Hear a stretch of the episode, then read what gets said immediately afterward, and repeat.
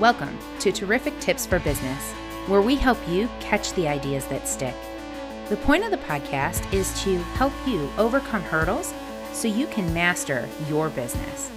I'm your host, Terry Watkins, owner and chief idea catcher at SpinFrogs Consulting, where I work with small business owners to find the pitfalls in their marketing and lift them to success. Let's get to the show. Welcome to another terrific tips for business. I'm Terry, your host, and terrific because you all know this already. You can't spell terrific without Terry. And I'm so glad to be here with you today. Today, I have a new friend with me who was actually referred by one of our other guests, which is super cool. I love when that happens. So, if you're a listener or if you're a guest and you have other people that you would love to be able to highlight because they have some great value to add, send them our way. We're always looking to have awesome conversations with amazing people. So, today, I have the master negotiator with us. This is Mr. Greg Williams. And Greg is a people person at heart, and he really just cares for the well being of others. This is why I like Greg. He's a really cool guy. And that's really why he teaches people how to negotiate better to help them increase their value. As a Harvard trained negotiator, with the richness of 30 years of negotiation and reading body language experience, Greg Williams, the master negotiator and body language expert, has taught negotiation and reading body language skills to people throughout the world. Now you know why he's on the show, right?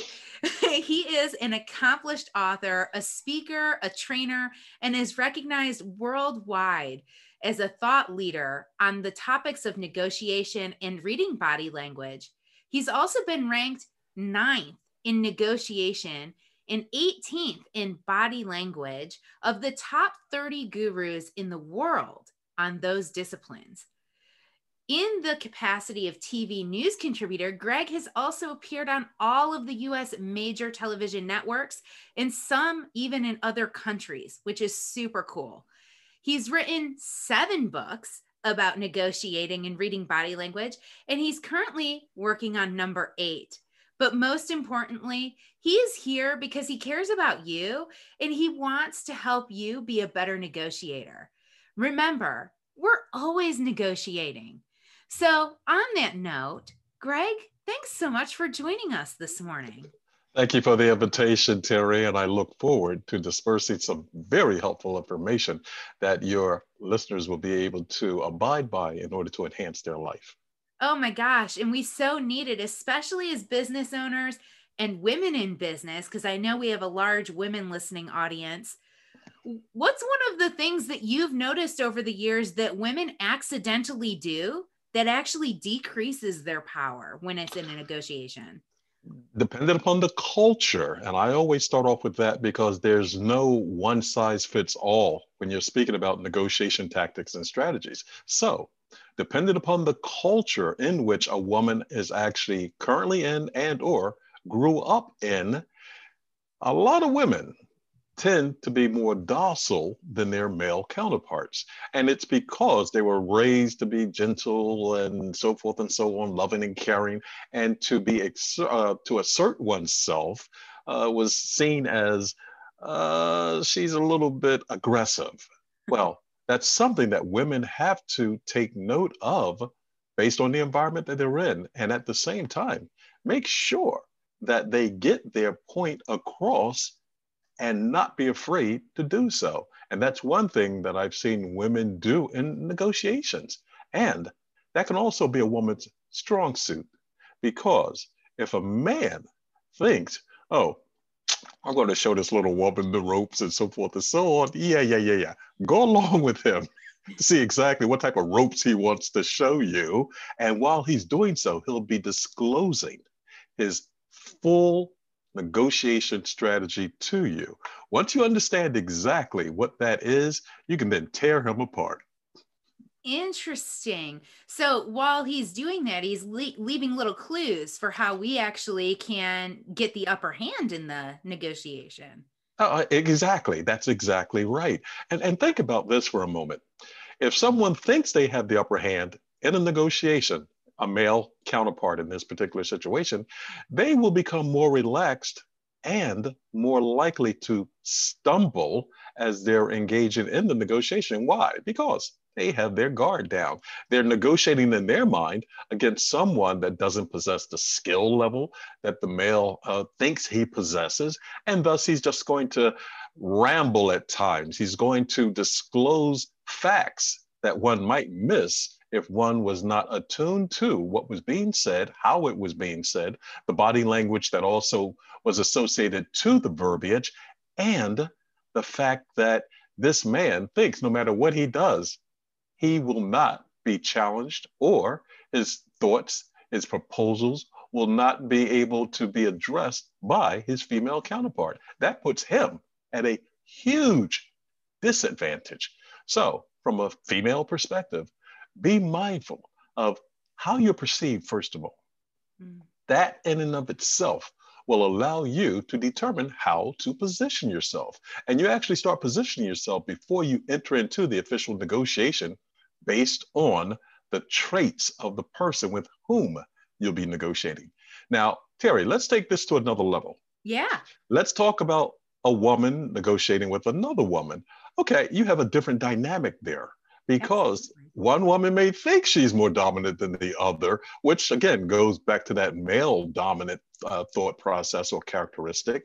And even in situation, the woman that thinks she's more dominant has to be mindful of the fact that wait a minute, if I project myself as being domineering in this negotiation, how does that position me? How might the of the negotiator respond to my positioning. So there are all kinds of dynamics that go into the makeup of a negotiation and how it will flow based on the individuals and the characteristics that they possess that are involved in a negotiation. Interesting. So, is there like a checklist that we could have or that exists that would help us prepare for negotiations so that we can come in with the best foot forward? Yes, there's a checklist, and no, there isn't a checklist. Now, let me let me tell you what I mean by that.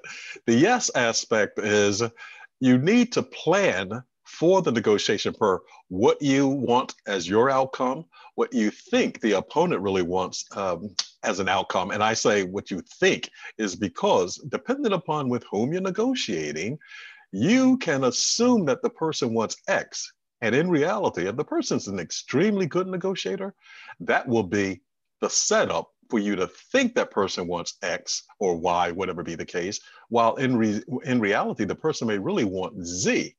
Or the person may set you up to think that he or she wants Z, and in reality, he or she really wants Y. So you have to perform what I call the planning stage of a negotiation to make an assessment of what you think the individual wants what the individual and you are willing to um, give, the concessions you're willing to offer to reach the goals that you are willing to strive towards. At what points might there be potential impasses? And if they occur, how are you going to address those? What will you do if by chance the negotiation truly falls apart?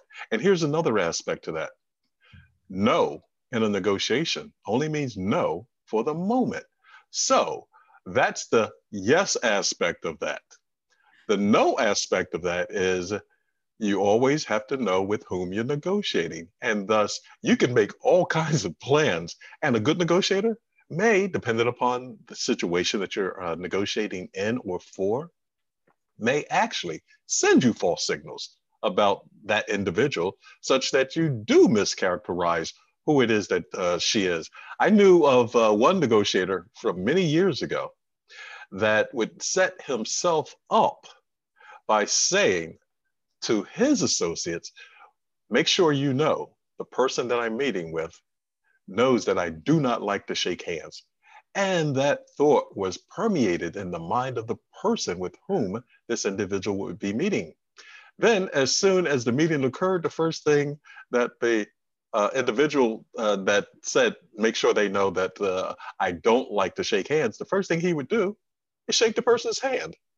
Right away, the person was like, oh, he shook my hand. And that threw the person off of what his or her game was going to be uh, right away. So again, it's how you position yourself in a negotiation that determines how you'll be seen and how others will react to you in a negotiation, which is why you had to be mindful of how you do go about positioning yourself.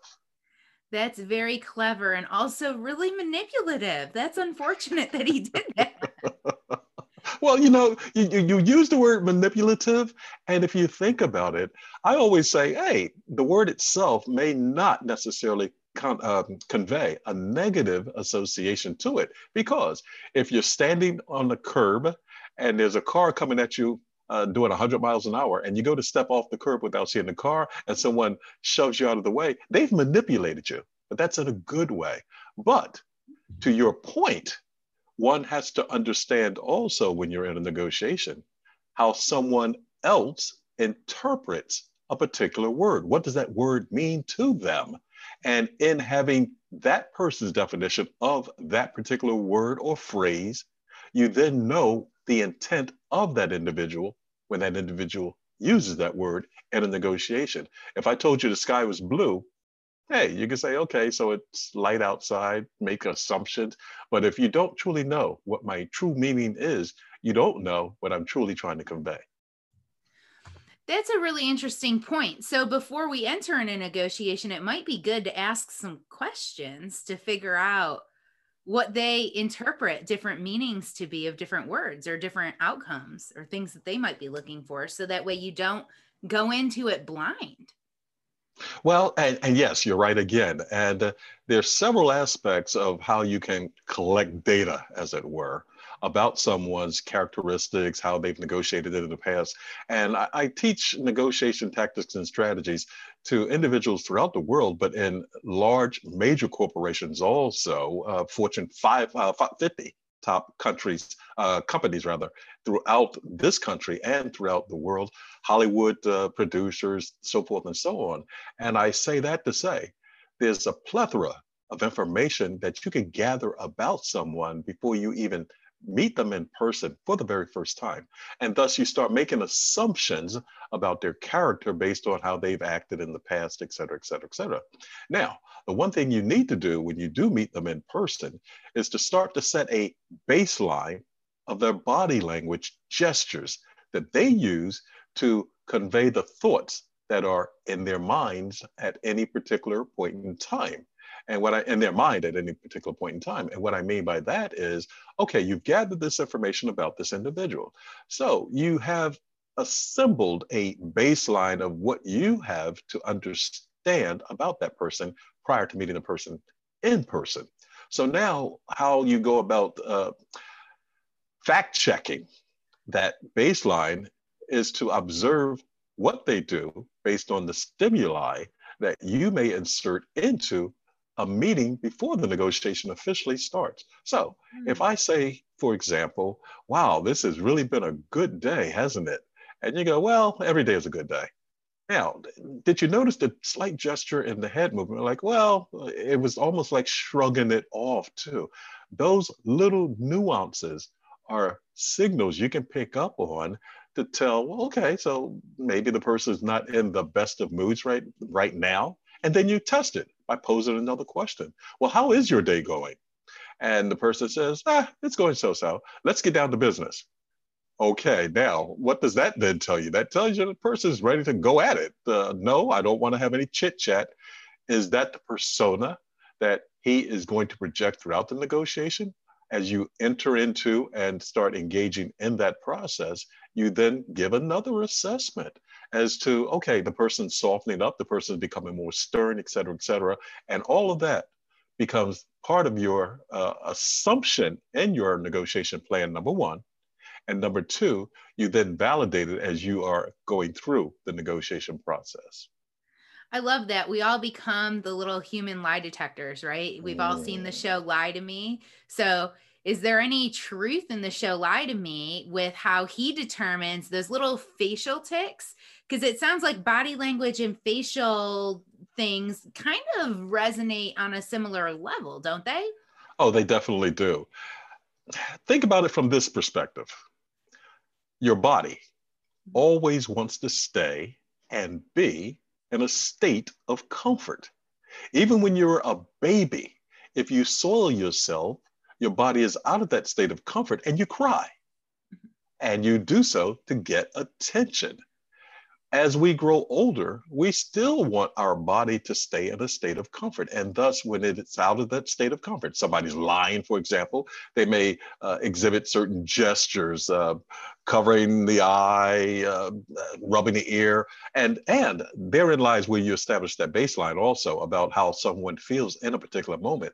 But the facial expressions and the body language gestures should always be synchronized with someone's words. Now, there's an exception to that. Okay. The exception is the body language will usually precede someone's words ever so slightly.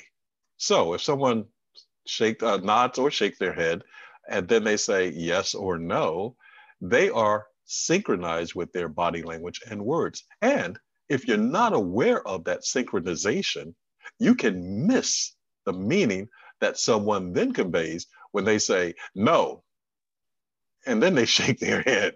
okay. And as a body language expert, I look for little signals like that, uh, even when I'm in hostage negotiation situations, to see mm-hmm. where that person's mindset truly is. Here's something else also.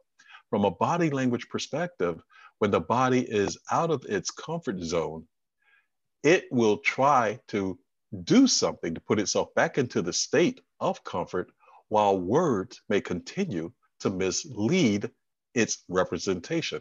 And thus, if I know I'm lying, and I say, I know I'm lying, and there's a distinct difference between knowing that you're lying and thinking, well, maybe I'm telling the truth or maybe I'm not, and I'm not sure. Because again, the body wants to stay in a state of comfort. If I know I'm lying and I start fidgeting, uh, moving around more than I have previously to that point, I will continue to do that the more I lie mm. which means if you're observing those movements, you can continuously observe the fact that this person is feeling uncomfortable. Now, at that moment, you may not know the person is actually lying, but you know something is causing stress within that person. That person's body is out of a state of comfort. It would behoove you in a negotiation to then probe to find out what's causing that person the discomfort that his body is actually displaying. Very interesting. So, our bodies give us away mm. subconsciously. And that makes a lot of sense because our subconscious really controls our body, doesn't it? Y- yes, it does. And here's the other aspect of it depending upon what situation you're in, it can also be the reverse. For example, you think you're not feeling well, all of a sudden you don't feel well. So in that in that situation, your mind is controlling your body, but you've had the feeling of exult of exhilaration pulsate through your body from time to time. And before you realize it, you may be up and moving around more, dancing, doing whatever. And you think, wow, what was the stimuli that caused that? Well, it happened at a subconscious level, but subliminally, you were not even aware that you were being stimulated. And that's something that can also be done through body language in a negotiation. You've heard about having someone follow you via the body language mirroring that you may exhibit or inject into a negotiation. Sure, That's one building, aspect right? of exact that. Y- yes, yes, yes. It can be re- rapport building or breaking rapport depending upon where you are in the negotiation. Everything is going along swimmingly well in the negotiation. So you and I are truly aligned with one another. Then all of a sudden you offer some form of a, a, a request, me to make a concession or something of that nature.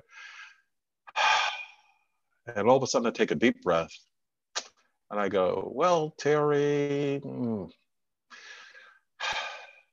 things have been going well up to this point. Um, what, what do you want to do from this point? Uh, do you want to just put this offer to the side and come back and address it later? Or, um, well, give me your thoughts. Now, that could be a ploy of a negotiation too. But that's what I mean about how you can use such gestures to break rapport. Hmm. Because now I'm no longer mirroring the happy times that we were experiencing as we were engaging in the negotiation process. And dependent upon what we are discussing at that moment, you may or may not want to make that concession just to get that good feeling mm-hmm. that was flowing in the negotiation back into the negotiation. So there are all kinds of, I'll use your word again, maneuvers that people can use in a negotiation to put it back on track, take it off track, et cetera, et cetera, et cetera. Yeah, it sounds like it. it sounds like this is a really uh, complex process. And it seems like it has to happen in like microseconds. So you've written so many books about this topic. What's what's one of the best books that you have that you would like to offer that helps us kind of start to train ourselves on picking up these microprocesses? Well, well, they're actually my my last two books. Um, I forget which years I wrote this. Um, I don't know. Are we visual? Yes. Okay. So, uh, well, these won't come through. Uh, Body Language Secrets to Win More Negotiations, I believe I wrote in 2016. Negotiating with a Bully, I actually wrote in 2018. Both of those books not only have all kinds of clues and insights into how one can negotiate better, but also what type of body language signals one should observe in order to enhance the negotiation process. And the next book is even going to go past that point because it's going to take into account some of the current events that are happening throughout the United States and the world and how they came about, along with the negotiation process that got us to that point, or to this point, I should say.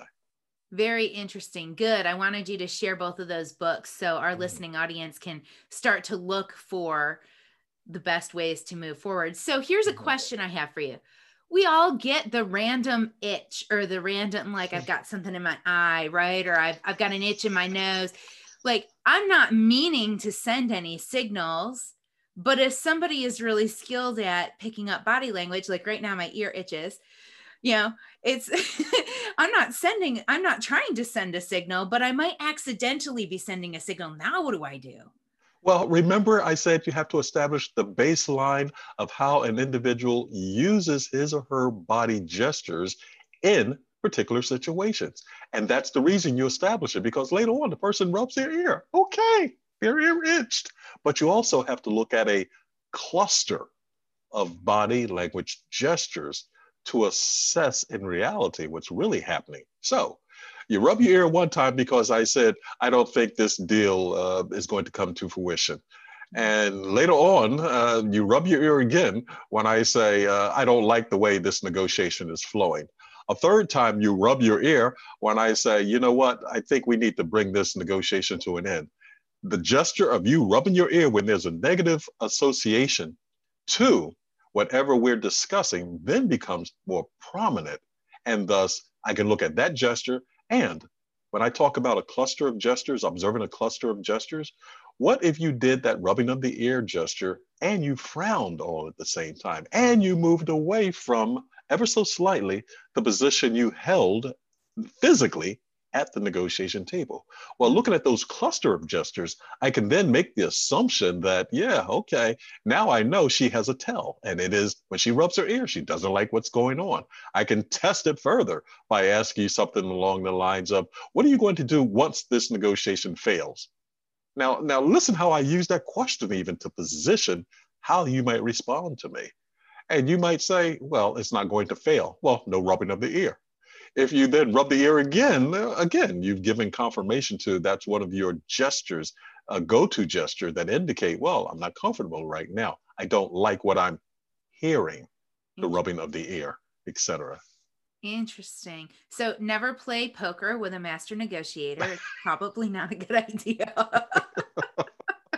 you know, that's one reason why poker players will oftentimes wear glasses also, because they don't even want eye movement to give whatever hand they're holding away or give any clues to such uh, gestures. But you've heard about poker tells, as a matter of fact.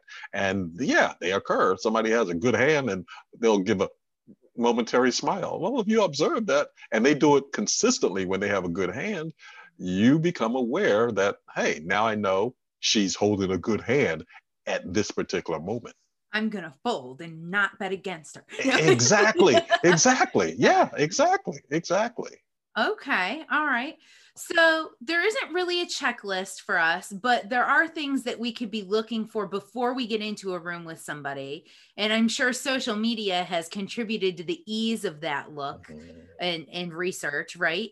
So, what maybe are some things that we want to find in somebody we're about to enter a negotiation with? Do they have bullying tactics?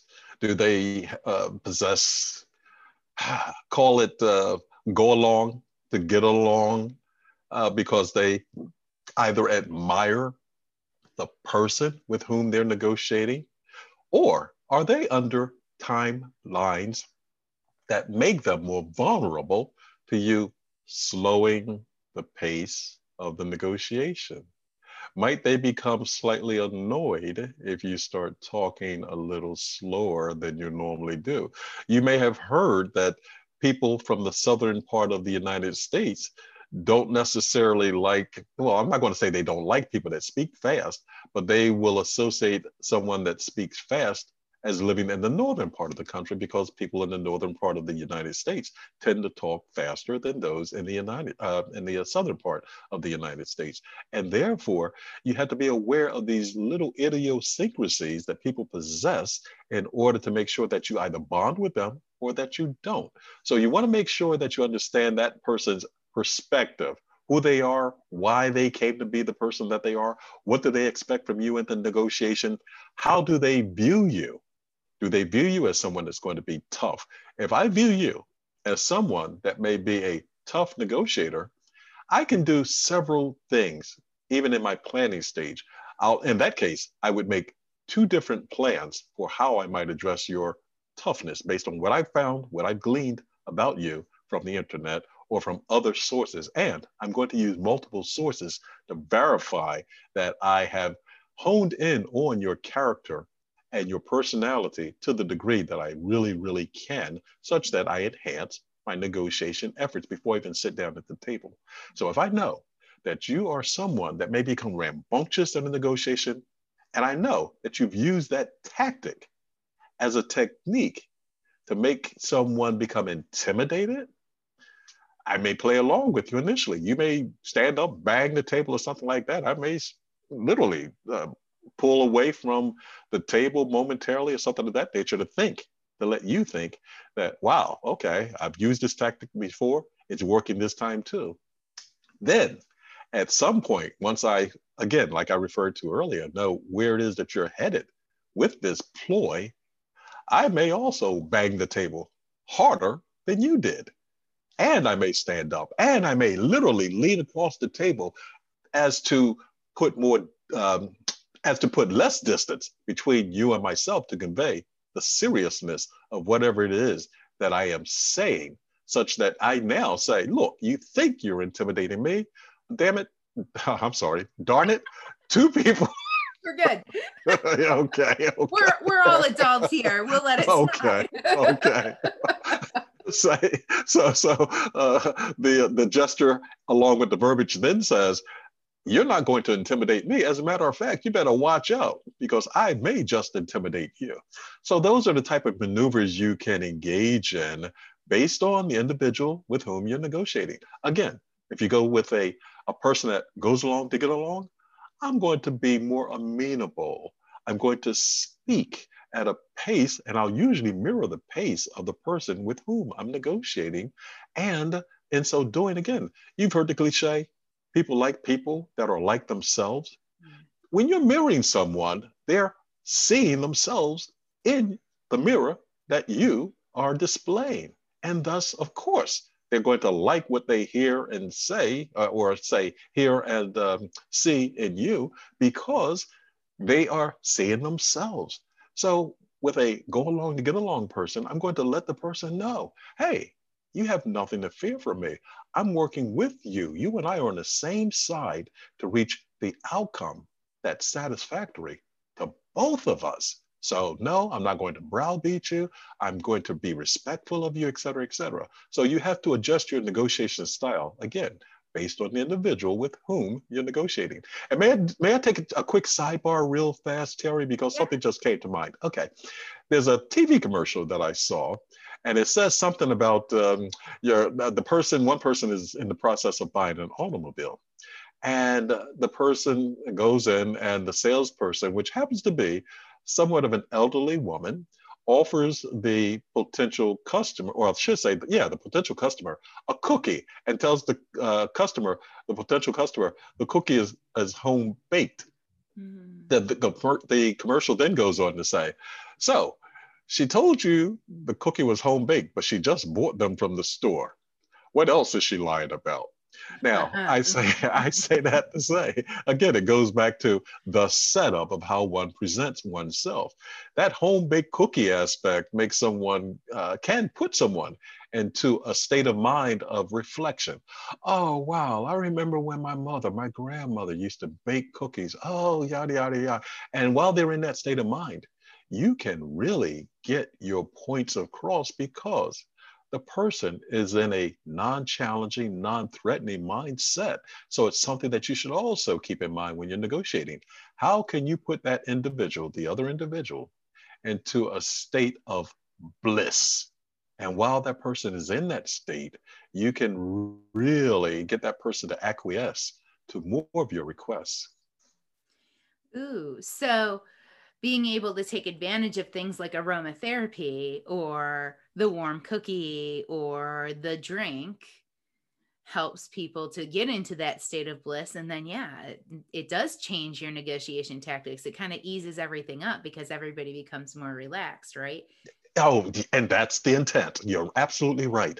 The intent is to make that person feel more relaxed in his or her environment. And oftentimes people will say, well, who has the most power in a negotiation, the person in his or her own environment or the one that's entered into the environment? And my answer for a lot of negotiation questions are or is it depends. It depends on what occurs in that environment. I led a team of negotiators in one particular situation uh, whereby we were meeting in the other negotiation team's environment. And whenever things weren't going right per what that team expected as its outcome, I started noticing the room would start to get warm. And I said to myself, no, this is not happening. It's just not, it's my imagination. But I took note of the fact that it happened several times after that. And I thought to myself, well, I'll be doggone. They're using a manipulation tactic of comfort to make sure that we start abiding by more of their concession request. And again, I, I, and what I finally did was literally just brought the topic right out in the open. I said, you know, one thing I've noticed is every time things aren't going your way, it seems to get hot in here.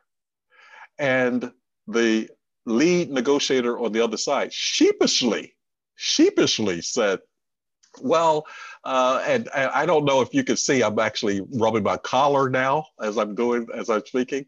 Well, um, yes, um, we've had problems with our heating system. And I said, okay, you just gave yourself away. Two things happened. Remember, someone will be stimulated to display a certain gesture based on what has been said. I called him out on the, on the fact that the heat temperature was being altered and it seemed to be aligned with when things were not going their way. He confirmed it not only with his verbiage, but really with his body language, which is why paying attention to body language is so, oh, so important in any negotiation. And when you're in someone else's environment, you can control it by literally uh, saying what I just said a moment ago about, well, this doesn't feel right. And or if things aren't going uh, the way that you want them to go, you can tell the other person, let's go change the venue. Now, you may recall worldwide negotiations that have occurred with peace efforts between countries where, uh, gosh, I think it was during the Carter administration in the US that he took uh, Menachem Begin and Arafat out for a walk. They had to get away from the negotiation table. Was that Carter. I'm losing track of US presidents now, but uh, they had to literally go for a walk. And the purpose of that was to change the environment, get out of that environment that was not necessarily fostering the type of engagement that was being sought. And by that change of venue, that change of environment, you then change the perspective of the people negotiating. See, and that's interesting. I've heard that one before. And a lot of people in the sales world say that if they're going to go pitch somebody, they ask actually to go to a mutual ground. So they'll go out to a coffee shop or a restaurant or something to get that business owner, decision maker, whoever it might be, out of their comfort zone and into a space where they can't control the environment because they're in a different environment and you're both in a different environment the challenge there though is is if you do that as a sales rep that environment actually becomes your home turf. And so then you're not actually in a mutual environment. You're in an environment where you're going to win. So i like the idea of going for a walk someplace because now that's someplace that is actually a mutual environment. Yeah yes yes. And it's transformational meaning it's not stagnant. You, you're moving you're literally not only moving, but the environment is literally changing as you are moving. And now let's let's look at that environment of going into someone else's environment versus going to a mutual location also. Now, as a salesperson, you can glean a lot of additional information about someone based on being in their environment. You can see pictures of the uh, prospect that's uh, on a sailboat, hypothetically, uh, playing baseball. Uh, you see his family pictures there, et cetera, et cetera, et cetera. And you can also then start to make some assumptions about what that person's life is like. And that can give you insight as to how you might bond with that person. So, again, it depends on how it is that you are positioning yourself and with whom it is that you will be pitching in this particular case as a salesperson that you have to be mindful of as to whose environment you want to be in. That person's environment, a neutral environment, and to what degree either will serve your purposes. And that's the real point of making that decision. So, how is that being shifted in today's market space when everybody's meeting via Zoom? We're all in everybody's environment and in our own at the same time. So, how does that change the table a little? Excellent question. Excellent question. Someone's environment, while being physical, can be metaphysical also. And what does that mean? That means the person can be in their head as we are. Whenever we're communicating with someone else we're thinking about what we might say next we're interpreting what we just heard et cetera et cetera et cetera. And to the degree that i bring you into my environment because i make you relaxed number one letting you know that you have nothing to fear. And if you're aware you can even sense the tonality of my voice actually became just a touch softer so when we are in a virtual world these days, there's still ways that you can pull somebody into your domain by allowing them to see what's in your domain. You're saying, hey, I'm open. I don't have anything to hide from you. Now, that's a subliminal thought process, but a lot of times people are motivated to move or act subliminally before they realize what they're doing. You've heard the person say, you know, I don't, I don't remember exactly how I got here. Yeah, okay. So you were on automatic. The same thing happens in a negotiation. Someone is feeling good and they just say yes to whatever your request is until you say something that's so ridiculous that they then go, well, huh? or they may even say yes to that Back because they get into a repetitive mode. Yeah, exactly, exactly. Back that up. Whoa, whoa, whoa. What? The, what? type of thing. So that was an excellent question. Excellent. Well, thank you. I so appreciate all of these amazing insights that you've gleaned over your 30 years doing this. It's obvious this is something that you've really studied and have really not just studied, but applied and mm. tested mm. and discovered on your own, as well as through the education that you've gotten. Mm-hmm. I know my listening audience wants to get engaged with you, wants to get access to those books. So, what's going to be the best way for them to do that? Well, they can all, always go to Amazon. And I'll tell you one thing about Amazon right now Amazon has negotiating with a bully priced at $2. Two dollars. Yes. And there's a wealth of information in that book. I think it's listed on our website for, I can't even remember, I think $19 or something of that nature. So that's one way they can get the books. Uh, they can reach me at Greg, that's G R E G, at the, T H E, master, M A S T E R, negotiator, N E G O T I A T O R dot com. And they can also go to my website, which is themasternegotiator.com. Fantastic, Greg. I've got another question for you, and this one should be interesting because you've been doing this for a very long time. But what's one thing you wish you knew when you first started on this journey of negotiation?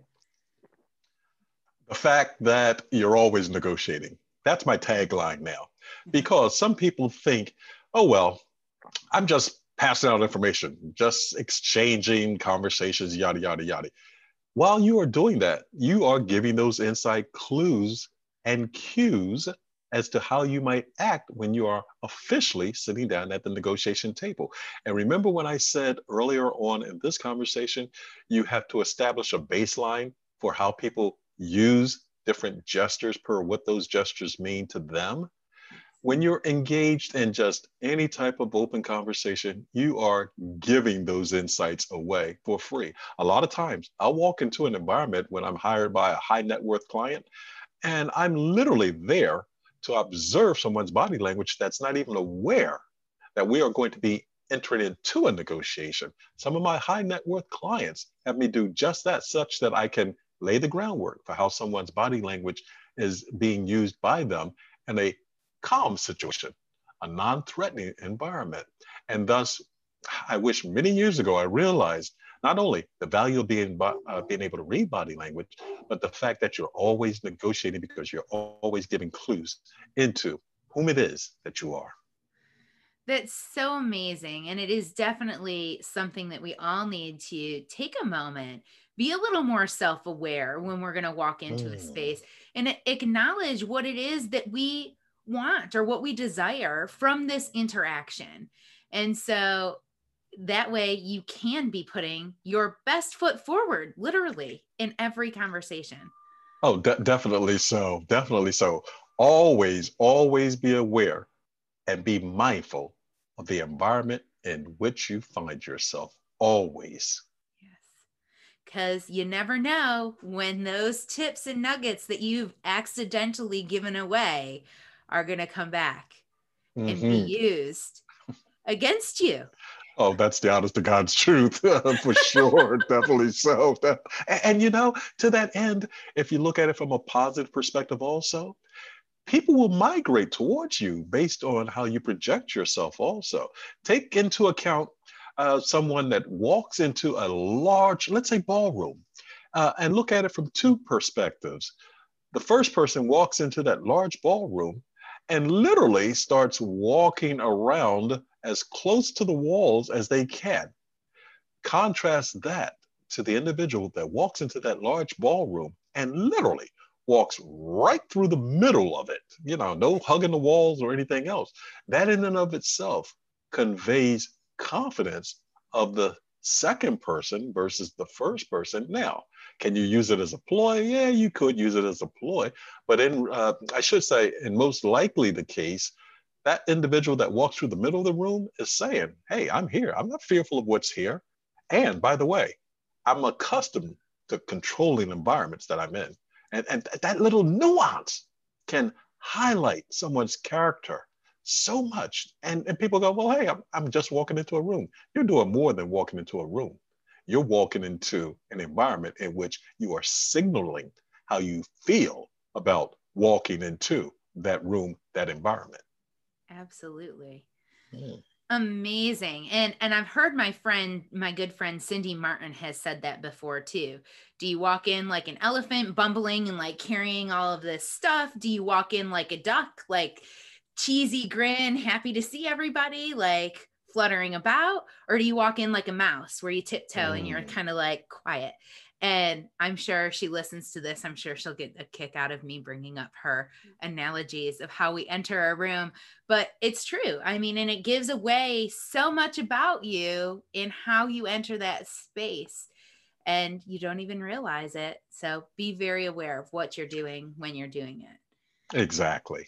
For sure. Greg, this has been absolutely delightful. I so appreciate you, your knowledge, your willingness to share it in your time today. I know our audience does too.